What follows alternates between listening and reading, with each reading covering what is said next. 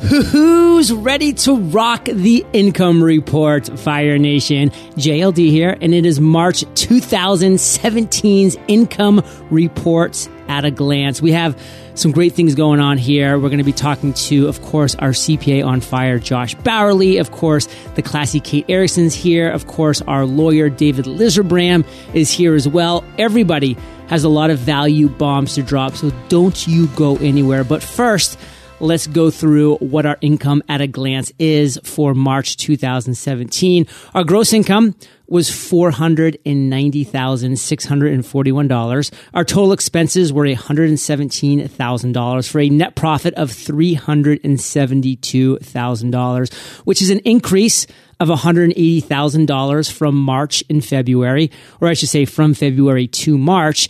And there's a reason for that. We had something pretty big happen as far as a big check come our way, which we'll be talking about specifically because, you know, this is an extremely high income report for what EO Fire is. But again, good reasons, all good things to come. Josh, you are a CPA on fire, not just literally, but figuratively, because it is April now, as you and I are talking. You are just about 10 days away from April 15th, which you all know is a special day in the United States of America. So, my man, I am just super excited that you have joined us today because every minute that you spend not doing somebody else's taxes is incredibly valuable. So, number one, thank you. Number two, what's going on in your world? Yeah. Well, first, I just want to say that you're probably the only person on earth who could have a CPA and an attorney on a podcast and make it exciting. so, well done. but no, but this month we're back. We're going to do some more frequently asked questions. Um, I, I, think that went well last month. I actually got a, a bunch of emails oh, from cool. people that said they liked that and, and kind of had some more questions. And this month, we're going to talk. I have three questions that we're going to go over that uh, deal with something that's been near and dear to your heart since you started as an entrepreneur, and that is owing taxes. Mm. And I know that's that's been fun since you became an entrepreneur, right? That whole thing of since I became a seven-figure entrepreneur, it's not been quite as fun. No, not quite. but no, we're gonna we're gonna go over three questions that I get quite a lot when it deals with when it comes to owing taxes at the end of the year. And the first one is and I especially get this from either first time business owners or, or, business owners who became profitable for the first time. And they'll give me their financial statements. They'll make they made twenty thousand dollars in their business, and then I get back to them and say, "Hey, you owe five thousand dollars." And they say, "Hey, whoa, wait a second, Josh, you must have misunderstood. I my business made twenty thousand dollars, but I didn't pay myself any of that money. I left it all in the business. So go ahead and recalculate that. I don't know anything." And I have to t- give them the unfortunate oh, no. news that the IRS actually doesn't care whether you pay yourself any of those profits. They are going to tax those profits regardless. And the reason is your chances are you're a pass through entity. And that means everything the business does passes through and gets reported on your personal tax hmm. return. Mm. Okay, so if the business profits $20,000, you never touched a dime of it, guess what? The IRS still says you made $20,000. So you have to be prepared for that. You have to know that what the business does, you do that make sense? Unfortunately, yes. yeah, unfortunately, and, and I know. I mean, that's that's something you've ran into with EO Fire, right? I mean, you're a responsible business owner. You don't take out every last penny of the business, no. and still we get these tax bills year after year, right? Uh, every year. so number two, and I'm, this is what I'm getting flooded with right now. I owe a lot in taxes, and I don't have the money to pay. Should I just file an extension and pay later? And in theory, this makes perfect sense, right? The IRS allows you to file an extension. They that extension gives you until October 15th to Ooh. file your taxes. So it would make sense that that's when you would pay your taxes. Unfortunately, it's not quite the way it works. The IRS says, yeah, go ahead and file that extension, but any amount you owe, we still expect that to be paid by April 15th. And I know this makes no sense because how would you even know what you owe if you haven't done your taxes yet? But it's the IRS, that's the rules, and that's what we got to go by. So here's what I want you to do. If you find yourself in this situation, the answer is not, I'm just going to extend and pay later. The answer is go ahead and file your taxes, find out how much you owe, and then call the IRS and make a payment plan with you. They're actually super easy to work with on this. They're basically going to say, how much do you owe? How much do you want to pay per month? And if that gets you to paying it off within five years, they're probably going to say yes to that. All right, and they're going to charge you a little bit of interest. It varies. I think right now they're they're somewhere around four or five percent, so it's not a terrible amount. But this is a much better option than simply kind of extending it and and and trying to pay later. Because if you do that, they hit you with failure to pay penalties, and those can be much higher than the interest penalties. Now, Josh, for your clients, do you actually make that phone call and negotiate with the IRS? That you'd have to get power of attorney for. And uh, it's actually i mean we, there's no way we'd even have the time to right now. And it's, it's a very simple phone call. So we have them we just give them the number have them do it themselves. And a lot of people it's a good question because a lot of people are scared to do this. Right. It's i'm telling you it's super simple. You call them say i want to pay, make a payment plan. They'll say how much do you owe how much do you want to pay per month? And if it fits in their formula, you're good to go. You know, Ramit Sethi has this uh, really cool blog post where he walks people through exactly how to call your cable company and get a lesser amount on your cable bill. You should create a very simple step by step process. Because even though you say it's simple and you just say it's just step one, two, three, I know just as an individual and the, my listeners as well, Fire Nation, if they could just see exactly what they could expect, so they could just be prepped for that in a simple blog post, that would be simple. So uh, let's let's put that post up: cpaonfire.com slash IRS payment. How does that sound? Yeah, let's make that happen. I mean, I'm just making more work for you during April. Isn't that horrible? I was Yeah, just I mean- gonna say, Josh is like, yeah, just pile it on. I'll go ahead and create all the things. I mean, it literally should take you, Josh, about five minutes to create because you're just doing that bang, bang, bang, bang. It's done. And this could be such a help for Fire Nation to get that. I know it will be. Yeah, let's do it. Let's make it happen. So that's cpaonfire.com slash IRS payments. Okay, cool. What's next? All right. So number three is okay, I owe this big amount. I'm going to do what you say. I'm not going to just file an extension and make it go away. I'm going to cash out my retirement funds and pay this off. And again, I get it. I get that people don't want this big tax bill hanging over their head. Everyone's scared of the IRS, and rightfully so. Um, I, I understand not wanting to have a big tax payment drawn out forever. But here's the problem with cashing out those retirement funds you're going to first you're going to pay ordinary taxes on those funds. Okay, so if you cash out twenty thousand dollars to pay a twenty thousand dollar tax bill, you got to pay taxes on all twenty thousand of that. Then they're going to hit you with a early withdrawal penalty of ten percent. Okay, so you're gonna that's two thousand dollars just right there on that twenty thousand dollars on top of all the ordinary taxes. So you're going to pay way, way more than you ever would in interest by setting up a payment plan. I mean, it'd be cheaper to even put those payments on a credit card and try and pay it off. And here's what I see happen all the time. Someone owes, let's say, $20,000, right? They pull out these $20,000 from retirement. Okay, they pay it off. That's all clear. Come next year, they find out that they owe way more taxes from the retirement funds they took out. Now they have to take out more retirement funds to, to do Mm. it. And it's a circle that just doesn't end until they're out of retirement funds and now still have this giant tax bill hanging over their head. So, in my opinion, this is the worst possible option you could do if you owe taxes.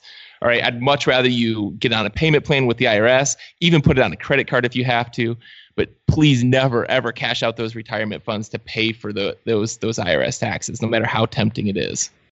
I got to say a couple things. Number one, it is so sad that the vast majority of the population is not privy to this information just because they don't have it, because they haven't listened to a podcast like this or gone to your blog or just, you know, Googled things like this on the internet. And it's costing so much money just because they don't have the information. They're not armed with the knowledge. And Fire Nation, you are now being armed with the knowledge. So do something with it. It's so valuable to do things right. I mean, yes, it's painful for me to write quarterly estimated taxes, but guess what? It's the right thing to do so they don't have this one big fat penalty tax bill at the end of the year. It's right to do these three things that Josh just talked about because I don't want to be cashing up my retirement or be doing X, Y, or Z and having to pay all these extra taxes and penalties that just add up to this vicious cycle that he's talking about. It's crazy. So, Josh, bring us home here. What do you want to make sure that we take away from these three great tips? I think what you just said is, is perfect. It's, it's something that you need to prepare for. Right? If you're owing at the end of the year um, a significant amount, it probably means you didn't plan ahead of time with with estimated payments or at least setting money aside. Right? So I, this ha- I can totally see how this happens your first time that you make real profits. It hits you unexpectedly. After that, the responsibility is on you. You have to know what your numbers are. You have to prepare for these taxes. And keep in mind, like people complain about these taxes when I tell them all the time. It's you owe these taxes because you're a successful entrepreneur. All right. This is a problem that only successful people have. So, yeah, it sucks. No one wants to pay these taxes, but it's going to happen and it's something you have to prepare for throughout the year. cpaonfire.com. Get over there, Fire Nation. Check out all the great content that Josh has. Of course, cpaonfire.com slash IRS payments. You do that step by step plan. You can just follow along that blog post that Josh is going to write. It's going to be simple. Don't expect anything extravagant. I just want Josh to knock it out. Bang, bang, bang, bang. And then it's done. Make that phone call. The phone, the phone number will be there. Everything for you step by step by step. Knock it out. If you have to go that route, make sure you follow that plan. And of course, as you heard at the beginning when Josh was talking, email Josh. He will email you back. Maybe not immediately because it is tax season right now, but he will get back to you, josh at cpaonfire.com. Josh, last words of wisdom. What do you got for us? Yeah, we still have a free course up for Fire Nation. Go to cpaonfire.com slash Fire Nation. As you said, email me anytime, josh at cpaonfire.com. Josh, always a pleasure. Thanks for hanging out with us, brother. See you on the next income report. So, Fire Nation, if you thought that you just had your mind filled with awesomeness, well, you did. And it's not stopping now because we have David Lizerbram, who's going to be giving us a monthly legal tip. Hope you've been enjoying these. He's going to be talking right now about can I play music on my podcast? David, take it away. Okay, Fire Nation. Today we're going to talk about using music on podcasts, a very popular and in demand question. So I want to make sure you get all the info you need, and I'm going to make it as short and sweet as possible. This is a topic that could like cover a whole semester of law school, and we're going to cover it in a couple minutes. So uh, we're going to do the best we can to get into all the details that you need to know, give you those action items, and move on with your day. All right, so we're going to start with this under United States copyright law, you can't just play any recording you want, whenever you want, wherever you want, through whatever medium you want, including podcasting. Um, otherwise, there would be no such thing as copyright. So, what are the rules about when you can play music on your podcast? In order to answer that, I'm going to give the extremely brief Music Copyright 101. So, when you hear a recording of a song, like on the radio, on your, you know, iPhone, wherever you hear it, there are most likely two separate copyrights embodied in that song. So there's the copyright in the musical composition, which is the words and music. You can sort of imagine music written on a page uh, with the notes and the words. That's the musical composition. And then there's the copyright in the sound recording. So we all know that there can be many different cover versions of the same song. Each of those is a different sound recording, and each of those has their own copyright. So uh, let's just say the Beatles, they record their own version of one of their songs. They or their record company own that sound recording, and then anybody else goes and records their own version. Well, that artist might own their own version of that recording. So you can understand that it can already get a little bit complicated in terms of ownership. But remember, two separate copyrights embodied in a song. There's the uh, written song, the composition, and then there's the actual recording, and there can be many recordings of the same song. Now, the copyright in the composition, the written song, um, usually is owned or controlled by a music publisher. A lot of people have heard that term, but they don't really know what that means. Those are just companies that administer those copyrights, as opposed to the copyrights in the sound recordings, which are typically administered by the record companies.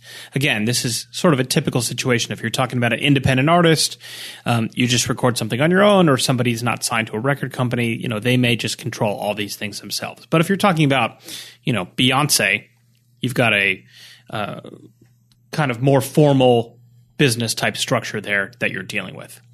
All right. So let's get back to podcasts. Every time you download or stream a podcast, you're making a copy of the audio file containing that podcast. So the word copy in that previous sentence should provide a clue why that matters. Copyright includes, among other things, the right to prevent others from making copies of your work without permission. So you can kind of start to see what we're talking about here. But let's say you get all this and you just really, really want to play your favorite Beyonce song on your podcast and you want to do so legally. In order to do so, you would need to obtain the necessary rights for both the musical composition and the sound recording. Again, that may mean obtaining rights from multiple organizations. And in the US and most other countries, this is not an automatic thing meaning Beyonce and her various companies do not need to give you the right to play her song on your podcast. They don't need to sell it to you for any particular dollar amount. They can control it. They can say no. They have all the leverage in this situation. So, um, it can be extremely pricey if you wanted to actually purchase the right to play a popular song on your podcast. Um, what if you just say, the heck with it, I'm playing a Beyonce song on my podcast, nobody can stop me, it's a free country? Well, in that case, legally, you'd potentially be looking at statutory damages. That's damages that are created in the United States Copyright Act of up to $150,000 uh, per song. So, you know, you can see how that would add up. Um, what are the alternatives? Well, for most people starting out in the podcast world, it's not going to be feasible to license your favorite Beyonce song. And even if you record your own version, the licenses for the musical composition might be out of your price range. Um, there's a variety of free or low cost alternatives out there. Some of them, like Premium Beat, operate like stock photo companies. Most of you will probably be familiar with stock photos, um, but it's you know music that often sounds a little bit like types of popular music, but not exactly the same. And um, you can license them for a fairly reasonable price. Other songs are made available online under different licenses like Creative Commons. I definitely recommend you carefully review um, what that particular license is, but um, you know, it might be free for you to use if you review it carefully and make sure that it is indeed available. Um, sometimes uh, people will commission songs. Maybe you have a friend who's a musician. Maybe you can find somebody on Fiverr or somewhere else who will compose something for you. And of course, that costs as much as you negotiate. But make sure you you do get the rights and get it in writing so that you know that you can continue to play this. What you don't want to have happen is uh, you're like, oh, my friend recorded this song and he said I could use it in the podcast. Then you put it on. You start your show the show becomes very popular. You're almost as popular as EO Fire. You, so you're worldwide, you're huge, and all of a sudden your friend comes along and says, "Hey, my song's being played on this super popular podcast, and all I got was, you know, a slice of pizza. Uh, I want something out of him. Now you've got a potential legal issue. So do what you can to make sure you get it in writing, um, and uh, you know, be as careful as you can. I know not everybody can run out and afford a lawyer to handle these things, but if you can get it in writing, you know, even if it's just something fairly simple like an email where both parties agree what the terms are, it's better than nothing. Um, now, let's get a little bit more real here. I know that you, just like I, have heard countless podcasts where people play popular songs, and you know, okay, this podcast that has two episodes and three listeners is not paying Bruce Springsteen for the rights to his songs. Well, you know, people do a lot of things. That's not necessarily the legal advice that I would give. The reality is that right now, it doesn't seem like record companies are going out of their way to police uh, music on podcasts people just play stuff and a lot of times it doesn't get heard. I would not be surprised if at some point in the future they start being a little bit more aggressive because podcasts continue to become more popular. When it's more popular, there's more revenue. When people see revenue, they get aggressive about their legal rights. For example, the record companies might be able to uh, create a program that scans podcasts and finds music that's not authorized and then automatically takes it down. If they send a cease and desist notice to iTunes, iTunes is probably just going to take your podcast down without asking any more questions. And then you will no longer have a show that's on iTunes. And that would be a bummer. So it's up to you to make the decision you want to make. If you want to play those songs, clips or, you know, full songs, whatever the case may be, hey, I'm not telling you what to do. I'm just saying what the potential consequences are. Um, finally, people will want to ask about fair use, and that is such a complicated issue that I think we should probably talk about that in a future income report. Um, but just because you think it's fair use or you're not making money off your podcast, or even if it's for a nonprofit, does not necessarily mean that you can play all or part of a song. And I should highlight when I'm talking about all or part of a song, I mean all or part. So even just playing a you know five second clip is not necessarily allowed. Um, the restrictions I've talked about today are not just for playing the entire song. It could even be a very small segment. The same exact restrictions apply. So um, I hope that gave you some info. I don't want to be a bummer. I wish this was easier and more affordable and simpler, but this is the way the law works, and I would rather be honest with you than tell you something you want to hear. Um, for a lot more info about music and other legal issues related to podcasting, you can download my free ebook, Podcast Law, through the link podcastlawguide.com. Okay, John and Kate, take it away. David, rockstar. Thanks to that, brother. Appreciate it in every way, shape, and form. Thanks for that, my man. And Fire Nation, of course, if you have questions, reach out to David Lizerbram. He is all over our income report, links to his website, et cetera, et cetera. Check it out, eofire.com slash income 43. So what went down in March? Well, there's a reason why we have a big fat income of $480,000. It's because the Mastery Journal Kickstarter campaign ended and we got the Kickstarter payout, which was a little over $255,000 after all fees and credit card processing, yada, yada, yada came through. So that was a big check to receive to add to our total income. And we crushed it for the month of March. And Mastery Journal sales are currently open right now. We've already shipped over 4,000 copies of the Mastery Journal to backers, which is incredibly exciting. And then we made sure that everybody had their Mastery Journal that uh, supported the Kickstarter campaign. So thank you for those of you that supported the Mastery Journal Kickstarter campaign. If you ordered a physical hardcover, uh, you have them in your hands, or you maybe live somewhere incredibly remote like Siberia. And believe me, it's, it's on the way right now. And we just recently opened our Mastery Journal store on Shopify. So go check it out, themasteryjournal.com. And if you're in the US and you just love Prime shipping, I don't blame you. We have the Mastery Journal available on Amazon as well. So just search the Mastery Journal or John Lee Dumas in Amazon and you'll get to the Mastery Journal. And of course, the Freedom Journal is there as well. And I'm actually doing something that I haven't uh, ever done before on a podcast. So I hope uh, you appreciate this, Fire Nation. But use the promo code podcast for either the Mastery Journal or the Freedom Journal at our website, thefreedomjournal.com or themasteryjournal.com. And you're going to get a nice little discount. It's a thank you for listening to our podcast. So again, the promo code is podcast. You're going to get a very nice discount on either or both of the Mastery and or Freedom Journal. So thank you for listening. Just a little gift from me to you from that. And uh, Kate, what are you going to say about the Mastery Journal? We uh, we had a lot of fun, and now that Kickstarter campaign's over, but the fun is continuing with our current stores. What's up? That is a nice little Easter egg surprise. Promo code podcast. Yes. Love it. Um, well, gosh, I will say, John, thank you for putting the smack down the other night because you and I were, you know, snuggling into bed. Don't worry, Fire Nation, this is going to be PG. And I had kind of made the comment that I think you asked me, like, so how was your day today? And I admitted that I was a little bit frustrated because I felt like I had had a, you know, really packed day. I had a lot of things going on, but I was feeling a little bit frustrated that I wasn't making like major progress on any one thing. You know, I felt like I was kind of diddly daddling in a bunch of different things. And you're like, look, you got to take out your mastery journal and start using it.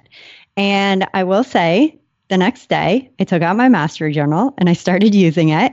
I've been using it every day since. And I don't know if you've been hearing my egg timer go off, have you? Every now and then, I'm like, what is that? Is Kate cooking something for me? that too. But um, I've been using so the the online timer I use is e.ggtimer.com. I think is what it is. But if you just Google egg timer, uh, it'll come up, and you can type in any amount of time that you want the timer to be. And John, you know, I'd be curious to hear your thoughts because I know that you say in the Mastery Journal, like your focus session is forty two. Yes, and refresh is 18, correct. Yeah. Okay, so I kind of change my focus and refresh times based on the task that I'm doing.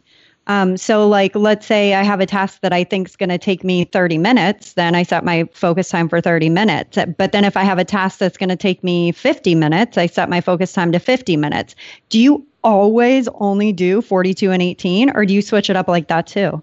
Um, I always do 42 and 18 because the tasks that I use from the Mastery Journal always take longer than that. So I just do as much as I can in that 42 minutes and then it, you know, spills over into the refresh. nothing spills over. I mean, I stop, do the refresh, and then it spills over for me starting when I do the next beginning of that 42 minute session. So I can definitely hear you if you know that you're doing a task that's only going to take 15 or 20 minutes um, to set it for a shorter amount of time, just because you know that that's the time it's going to take. So the most important thing that I like that you're bringing up right now is the Mastery Journal is meant to really be a chameleon to what works for you. So you should be doing these mm-hmm. things, seeing what works, what doesn't work, and continue to adjust it as you move forward. So I like mixing and matching things up. That's great. I know for me, just having that 42 minutes every time just gets me to a great rhythm. But for other people, 30, 50, you know, 15, whatever it might be, try both, see what works. Yeah, I hear you on the rhythm thing, but I will say one thing that I tried out today, actually, this morning, one of my sessions, I did 45 minutes, even though I had a pretty like confident feeling that what I was doing wasn't going to take me 45 minutes. So when I finished what my, my session, my goal for that session was, I just started doing the next task that I was going to do in my next session. So I kind of was able to get a head start. And that actually kind of made me feel like I had accomplished way more because not only did I accomplish the task that I had set for that focus session, but I got a whole other task done as well in my focus time. Um, so, yeah, I totally agree with you. I mean, testing different things out and kind of seeing what works best for you. And one thing that I've really been taking note of is after every session, when I'm filling in like my productivity and my discipline scores, I'll actually kind of reflect and say, okay, what what worked like really well about that session? Like what do I feel really great about? And then I'll carry that with me into the next session. So if there was like a certain timing technique that I did or something that I recognized was like, oh wow, I feel really, really productive when I, you know, move my phone away from me or um, you know only open up the single tab that i have to use for this session. So um, yeah and also i will say my number one takeaway and then i'll wrap this up because i know i'm kind of going off on a little bit of a tangent here but i hope this is helpful for anybody who's using the mastery journal because i see these types of questions come up in our group a lot um, but one, my biggest takeaway is just not really having a good handle on how long my tasks take me. Because as I said before, you know, I'll kind of set like different times for different tasks. And so I'll be like, oh yeah, this task definitely can only take me like 35 minutes. I set my focus time for 35 minutes and I like barely get through half of it. So it can be really, really eye opening in terms of how you're spending your time, what you're spending your time on, and how long certain tasks take you. So that's been my biggest takeaway since using the Mastery Journal. Yeah, there's a phrase and a, a, quote. It's something along the lines of what gets measured gets accomplished. And so few of us actually measure things. And so when we don't measure things, we just actually don't know what the reality of that thing is. You know, I mean, you look back over anything and you say, wow, you know, when I caught that fish last year, it was this big. And of course, it was like half that size. But, you know, we just kind of fool ourselves in different ways of thinking. And that's what the Mastery Journal does. Like it just holds you accountable in every way, shape, and form to number one, your morning routine in the morning, to number two, what your session is and how long you're going to take on that focus session. And number three, it's going to hold you accountable to your refresh time, which is super important. So you don't get burned out and you can really refresh your mind and your body. And then holding you accountable to hopefully session number two, three, and four while grading yourself on your productivity, on your discipline. Like I'm sure, Kate, when you got more accomplished than you expected to in that one session, that your productivity score was pretty high because you got a lot done. So you were very productive that session. Whereas, you know, maybe if, you know, your mother was like, Kate, I have a quick question for you. And you like let her interrupt you. Cause by the way, guys, Kate's mother is visiting for the entire month of April and we're so happy. And then you can just say, Hey, maybe my product- productivity score was a three or was a four because, you know, I let that distraction get a little carried away in any way, shape or form. So it holds you accountable. It makes you look back and, and reflect over what was working for the day. And again, I, I, I'm not just saying this to say it because it's something that we created, but this truly is my best work ever. And it is now so gratifying for me to not just have been saying this during the launch of the Mastery Journal and Kickstarter campaign before it got into anybody's hands, but now that it's been delivered to over 4,000 people, um, hardcover version and thousands and thousands digitally as well, to see the interactions in our Facebook group, which is now over 8,000 people. It's just wow. incredible to see um, the responses and, and people just really validating everything that I spent a year crafting, honing. So if you're thinking that your productivity, your discipline, your focus is lacking in any way, shape, or form, trust in yourself, get the mastery journal. If you're international, I know that shipping can be brutal. So get the complete digital pack that's available as well um, over at themasteryjournal.com. And again, use promo code podcast. It's only for you podcast listeners. You're going to get a pretty sweet discount faux show. Uh, so, Kate, before we move on to the next section, anything else you want to say about the Mastery Journal and just the fact that you know sales are now open, etc.? Yeah, I mean, I just kind of like launched into what, you know, my experience with the Mastery Journal has been so far, but recognizing that maybe some people are hearing about the Mastery Journal for the first time, um, you know, highly encourage you to check it out if you're feeling like you could maybe use a little bit more direction in your work. It's definitely done that for me. I consider myself a pretty productive and focused person, but since uh, using the Mastery Journal, you know, for example, I'll kind of sit down at my desk one morning and let's say I have like four different things that I want to work on. So I kind of start like picking a little bit in each of them. With a mastery journal, I don't do that because I know that I have four dedicated sessions. I can give each of those tasks their own session. So I'm not like stressed out about whether I'm going to get to work on all of them or not. Like I know I'm going to get to all four of them. And, you know, by noon, I'm finished with my four sessions. And I can tell you like five out of the six days that I've used the mastery journal, I just want to keep going. I want like four more sessions. I want to just move on to the next day and keep doing sessions all day long because it feels that great. So, you know, as John said, use that promo code podcast, check out the Mastery Journal, come join us in our Kick Booty Facebook group. There's so much inspiration and awesomeness going on over there. So we'd love to see you in there. Absolutely. And this next section, I was actually just kind of skimming ahead of what you were talking, Kate. It's going to be really helpful for a lot of you that are listening because we get questions all the time about our team. And John, Kate, what is your team? How big is it? Like, what does it look like? What tasks do they do, et cetera? And, you know, we've been working on building a team and refining a team and honing our team for, for years now. I mean, we're moving into the fifth year of EO Fire. You know, over 1700 episodes have been recorded. I was just uh, doing my interview day yesterday and I hit number or episode number 1701 and I was like, whoa, pretty cool. And I'm just continue to be so excited by how awesome our team is in so many different ways, shapes, and forms. But at the same time, realistic that, you know, people on our team are humans and they're going to make mistakes and they're going to have their own personal life struggles. We're going to have to try to adjust for that. So, Kate, we just recently had a pretty decent sized team shift and you did a, a great job in the, income report talking about this. And again, Fire Nation, eofire.com slash income 43. You can read all about this. Uh, but talk about this, Kate. Talk about the EOFire team shift. Yeah, I will say since we moved to Puerto Rico, and I'm just thinking about this right now for the first time, we've had more team shifts than in our four year history. Isn't that crazy? Wow. Yeah. So, well, I mean, when we very first moved to Puerto Rico, within the first 30 days, one of our virtual team members um, w- left the team. Um, so we went from, let's see, four, five, six, seven of us to six of us because it's myself, you, JM, Jess, Claire, and Tapu right now. Um, and then we then within the next 30 days hired two people both of whom were here in puerto rico. So then we went from six to eight. Um, within a few months unfortunately one of those team members had to leave. And so we went from eight back to seven. And just last month we transitioned another one of our team members from a full time hire into an independent contractor because he had some other directions that he was looking to go and, and wasn't looking to stay with the EO Fire team full time. So we're back to six again. Well, actually, that, that one person that, that left was because of health reasons has actually since come right. back now. So now we're back up to the seven. Oh, that's true. She's not back full time yet, though. True. I hope she does come back full time. Fingers crossed.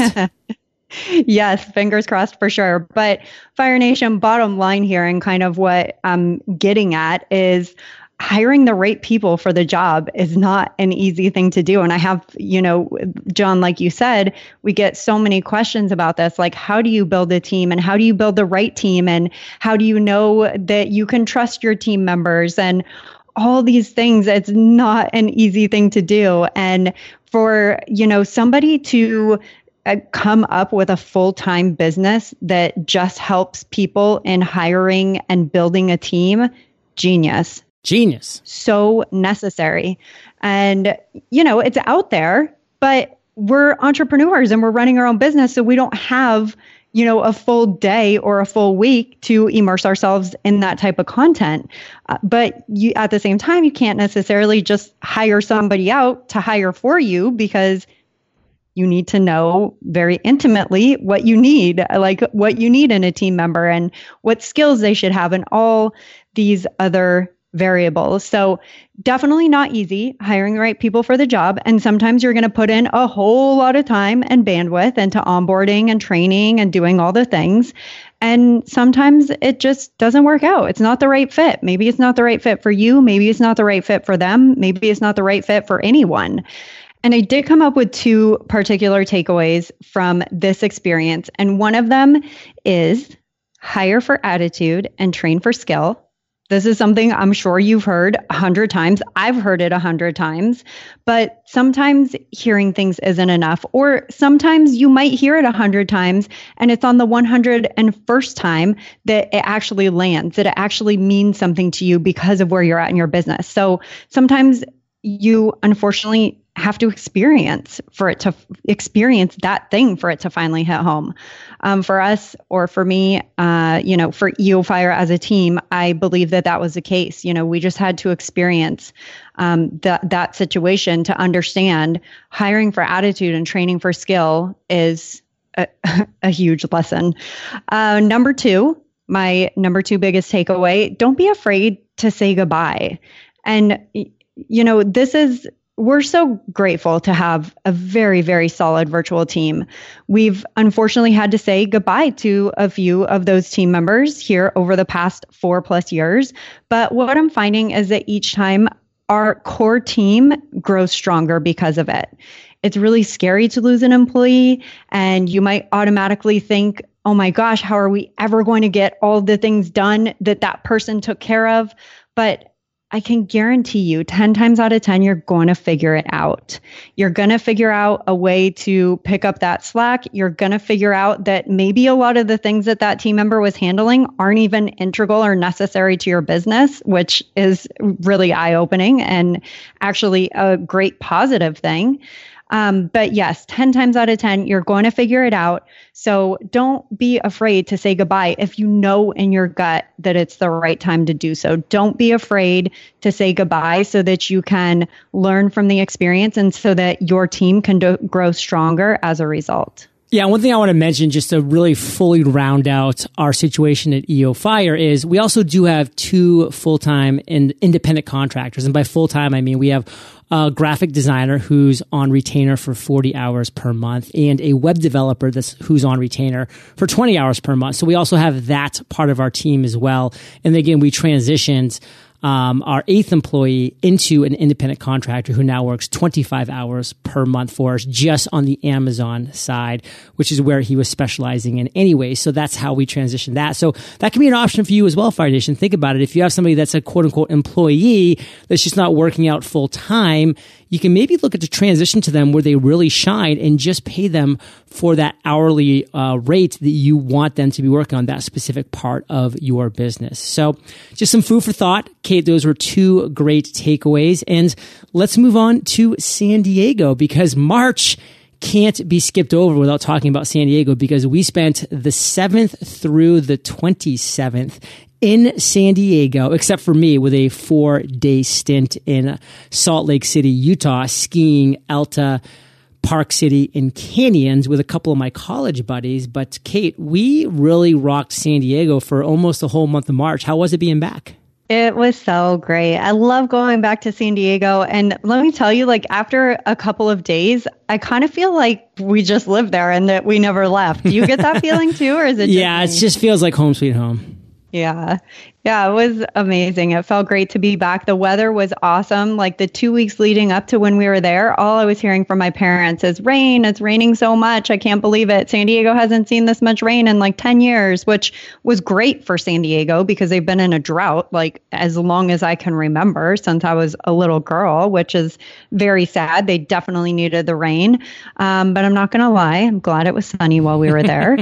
um, but yeah, it was great. What did you think? It was awesome. Loved it. We had a really packed activity schedule. I mean, we are always doing something, you know, especially you with, you know, visiting your niece and nephew and sister and parents and friends as well. And me kind of skipping around, you know, to Utah and back. And then the conference, of course, which we'll get to a little bit later. But, you know, for me, it was great getting out to Utah to see a couple of my college roommates for a couple days, Jeff White and Ryan Kellogg And uh, it was kind of cool because we're doing a little bit of a, a business masterminding while we were there because both of uh, my friends, Jeff and Ryan, are entrepreneurial in their own way and not quite in the entrepreneur on fire way. But Ryan did just launch his first podcast, which I'm really excited about. It's called Win the Talent War, and it's about how to hire. Uh, train and retain top talent. And he's basically um, in New York City, and he's a, a manage, manager of this, you know, let's just say team of employees that it's hard to number one hire train and then uh, uh, retain which is what we've kind of been talking about with our team and so i know that yeah. i found this podcast helpful i've listened to as he's interviewed uh, some people who really specialize in these things so that i can learn how to you know not just hire the right people, but to retain the right people and win the talent war, which again, he just nailed the name. So you can just go to iTunes and search Win the Talent War. Um, and he also has his website that you can find there as well. If you just Google Win the Talent War, you'll find it as well. Um, so I'm excited that he's uh, venturing in that direction. And of course, my buddy Jeff White, uh, he's just kind of one of those people that's found the right job right out of college, stuck with it, and now he's in a management role, which actually gives him a lot of free time. He's trying some different things as well in the sidepreneur, side hustle, solopreneur area, which is pretty cool as well. So we had some great chairlift talks, which was always a lot of fun. And in preparation for my upcoming 15th year college reunion on June 1st at Providence College in Rhode Island, which is kind of kind of cool because it's coinciding with the 100 year anniversary of our school, which opened in 1917, and of course now 2017. It's been a hundred years. Uh, so the beginning part of March was kind of filled with that and with visiting friends and family, and then the latter part of March was Social Media Marketing World, which is a massive conference, 3,500 people speakers from all over the world. There's over 150 speakers, myself and Kate included in that batch of 150. And I always say that for me, social media marketing world is the biggest reunion um, that we can have because it's the only place where all of the speakers who I've become great friends with, I, I actually want to say probably 147 of the 150 speakers have actually been on my podcast. So for me, it's great to go to the speakers party and I just know every single one of them from having been on my show. And over the years, you know, we've spoken at similar events, but this is the event where we always all go to. And so the two hour speakers party that, that kicks off the entire event um, is amazing and it's a reunion of sorts and I look forward to it every single year. But what's pretty cool is that this was Kate's first year speaking at Social Media Marketing World. So, uh, Kate, what was your experience? It was definitely right on with that. I mean, that speakers party is so great. And then to follow it up with a party on the USS Midway, like Michael Stelzner just pulls out all the stops for social media marketing world. Party in the USSS Midway. That was one too many S's. Oh, my bad. Miley would like me now. oh, I like you. Thanks. Um, yes, it was a, a ton of fun. And being a speaker was a totally different experience, I will say, um, because the past years that I've attended, of course, this is my first year speaking. So logically, the years before, I was not a speaker. And the experience just was really different for me. It was great to be able to attend the speakers party. It was awesome to be able to actually be recognized as a speaker. I mean, I did a table talk where people were actually coming up to my table and sitting at my table because they wanted to hear from me. Like that was a really cool feeling. Um, and they just, I mean, again, they pull out all the stops. I mean, every time I was walking somewhere with this bewildered look on my face, which was often, there was always somebody there to say like, "Hey, can I help you? Do you have a question? What are you looking for?" Um, I did. I actually did a um, well, what I consider a great recap post on just the whole social media marketing world experience and how great of an event it is, how well set up and planned it is. Um, so if you want to check that out, we have it linked up on the income report. Yes, and we would be remiss if we didn't talk about our mastermind buddies, Josh and Jill Stanton, who we've now done a number of masterminds on a yearly basis. Sometimes we go to Mexico, sometimes you know, we go other places. We're actually going to be in Australia later this year. We're going to be visiting them in Vancouver at some point. So uh, we definitely have been friends with these two for a long time. They are Um, a great couple for us to hang out with and to trade ideas with. And they are of Screw the Nine to Five. And uh, let's be honest, uh, Kate and Jill are pretty much online besties, and they, they get together every week online. I can hear them squealing and shrieking every time they do because uh, you know, they're, they're, just friends. And uh, Kate was it cool True hanging out story. with them? so much fun. Oh, I love getting together with Jill and Josh because not only is it just like that fun, like girly squeal, love them to death moment, but it was all. It's also just such great business talk because Jill and Josh, you know, started out with Screw the Nine to Five. Um, well, they were actually just kind of like gaining some pretty uh, legit traction when we first connected and started hanging out with them. And to see how their business has grown and to now hear how, you know, I talked to Jill a ton about how they're growing their team. Um, it's really awesome that um, Josh and Jill are literally mirrors of John and I, but you know, Josh and I are the back end geek out on numbers and all the calculations and all the tools and all the systems. And Jill and John are very similar in that they have, you know, all the big ideas and how just the execution that they come up with is out of this world. And so it's so much fun to have those business chats with them because they they're just running such a different business than us, even though it's still in the online entrepreneurship space. You know, we do a lot of things really differently. So it's always, always, always such a, you know, eye opener and uh, inspiration to chat business with them as well.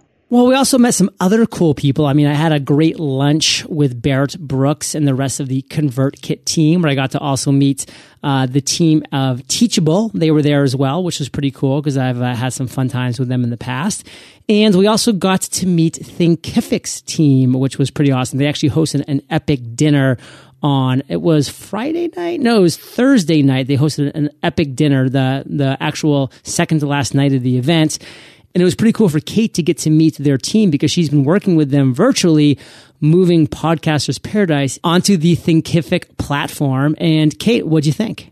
Uh, their team is so amazing. I mean, since we reached out to them and started kind of chatting with them about the potential of us moving Podcasters Paradise over to Thinkific, uh, they've just, you know, been they've just been there. Every question we have, they have the answer to. If they don't have the answer to it, they're getting back to us super fast. They've just been so accommodating. They are what I actually really love about the Thinkific platform that is unlike any other platform I've come in touch with for creating an online membership course type thing is that they're um, they're still quite small and they're really into developing for their users versus just developing to you know, mimic what another course platform might be doing or might not be doing. And so I've had, I've literally had conversations with them where I've, you know, given ideas or said like you know it would be really cool if this is something that you guys had. And they'll literally bring it to their development team in their next team meeting. And the next time i chat with them they'll be like oh yeah our development team is going to start working on that. So i just think that's like so cool that they are really in it for their users. It's uh, I can't wait to have Podcasters Paradise on Thinkific. This has been a long time coming. I've been researching membership platforms for probably a year now. Of course, not fully focused on it, but you know, over the past year, I've I've been thinking about it a lot because we started getting a lot of repetitive feedback from our Podcasters Paradise members about uh, you know, the user experience on our current membership site. So th- it's time. It's definitely time to move. And I'm just so happy and grateful that we found Thinkific because I think it's going to be a great transition and a perfect platform. So I'm really excited to get some of our beta users in there. So kind of a little behind the scenes look at how we're actually making this transfer. We've mentioned it here and there a few times in the Facebook group and on our live Q&A calls inside Podcasters Paradise, but we haven't like come out and done a full-blown announcement yet because there's a lot of back back end work to be done here.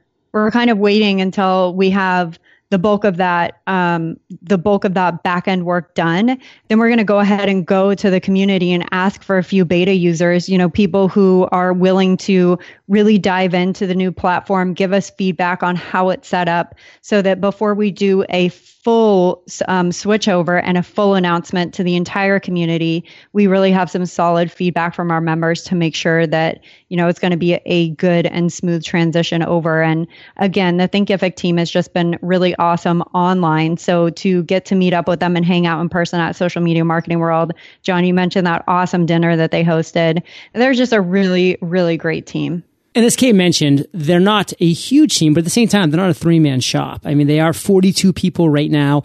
They expect to be over 90 pretty soon. So you are going to be dealing with a real company doing really cool things and it'll be fun to grow with them. And Kate, we had a lot of fun in San Diego. Anything you want to mention before we move on to the next topic? Because uh, San Diego was the vast majority of our March. I feel like I'm becoming a better traveler. Do you feel that way? I've always been a great traveler. Outed. I just feel like every time we travel, I'm getting a little bit more comfortable with like my packing situation. And you're so good. You have your checklist that you print off every time we travel. So you you pack in like five minutes, and I'm worried about packing for like four days.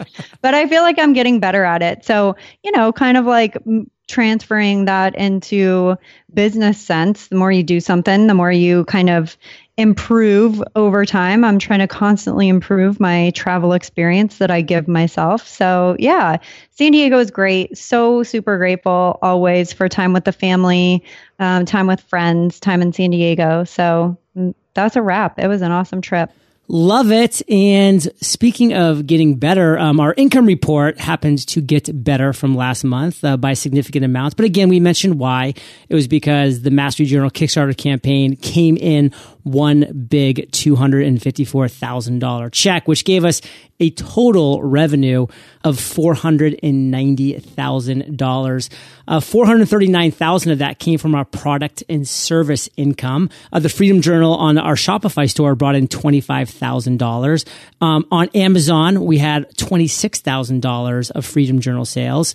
Uh, the Mastery Journal, again, is available now on both Amazon and on the Shopify store. So we had that linked up as well. Um, and then again, that Kickstarter campaign brought in a total of 280, but after expenses was down to 254. Uh, Podcasters Paradise brought in $40,000 for the month. Sponsorship income was $60,000. Uh, moving down to affiliate income, we did $29,000 with ClickFunnels, uh, which is awesome. Um, we also did $7,000 with David Siteman Garland's Create Awesome Online Courses. And everything else that we did um, is in a little uh, bit smaller amounts, but it all adds up to awesomeness. You can check out everything that we uh, generated revenue in affiliate wise at eofire.com slash income 43. Um, our business expenses were legit $115,000 in business expenses, and we list all of those out on the exact same income report. So check those out. Uh, but long story short, our net profit was $372,000. So not bad for a month's work. We can't complain. And Kate has been balancing both responsibility and trust. So I'm excited for her to kind of break down what she considers her biggest lesson learned in March 2017. So this kind of goes back to the whole team building thing and balancing responsibility and trust. I kind of alluded to it earlier, but there's this struggle that I've found in taking responsibility for things that are happening in our business and at the same time having enough trust to let certain things go. So I'm sure many of you who are tuning in have perhaps encountered the same struggle where you know that you need to hire or you know that you need to delegate certain things that you're doing but there's this very fine balance of you know taking responsibility for what's happening in your business and then having enough trust to be able to hand off some really important things in your business. And that's something that I definitely felt this month, uh, perhaps more than other months, uh, because I just don't feel like our team is built up to the point where I can hand some really important tasks off and trust that it's going to be done in a timely manner without overworking someone on our team. And John, we didn't mention this uh, earlier in the income report, but I think that we're both on the same page with kind of our next team move being perhaps hiring uh, quote unquote number three, someone who can really come in and take on some of these higher level projects that we have going on, who can really take on some of the communications and relationships that we have with, you mentioned, you know, our extended team, uh, developer and designer and everything. And, you know, that would make a really huge difference for me right now. So, you know, I kind of felt a little Carrie Bradshaw ish with my lesson learned this month because balancing re- balancing responsibility and trust. Uh, I I don't think that I figured this out. I don't know. I don't know what the answer is. I think it's a constant thing that we have to do as business owners because of course we need to take ownership we need to take responsibility for the things that are happening and we have to find a way to trust other people enough that we can start to you make you know great use of our time. So in my experience you know small mistakes they add up fast. And if as a business owner you're responsible for everything that happens within and to your business is it possible to balance responsibility and trust and still feel like your time is being spent wisely Wow, that really was Carrie Bradshaw esque. And I will say, Fire Nation, if you're wondering who this Carrie Bradshaw broad is, uh, she's the main character on the show Sex and the City. Now, listen, we almost made half a million dollars in the month of March, and I hope that it's a little comforting to hear that we still don't have it all figured out. So if you don't have it all figured out, um, you're in good company. You're in what's called being an entrepreneur because you never have it all figured out. You just do what you can, you improve, you get hit with something blindsided, and then you adjust, you pivot, you move again. Um, so no matter no matter if you're absolutely crushing it or you're just struggling, you know, to make your first dollar, you're going to have struggles. You're going to have these questions, these obstacles, these challenges, and you're doing the right thing by listening to podcasts like this so you can understand that these struggles are common, not to let them, or not to have them bury your head in the sand like a turtle, but instead realize that, hey, how can I learn from my struggles and move forward with that? So hope you've enjoyed this income report. It is eofire.com slash income four three because it is our 43rd income report.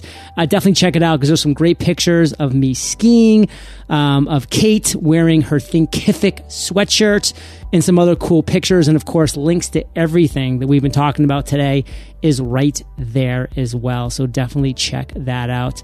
And uh, Kate, I'll let you bring it home. Uh, much love, Fire Nation. Just keep that focus ahead. Don't forget to use promo code podcast for your mastery journal, and we will see you in the private Facebook group.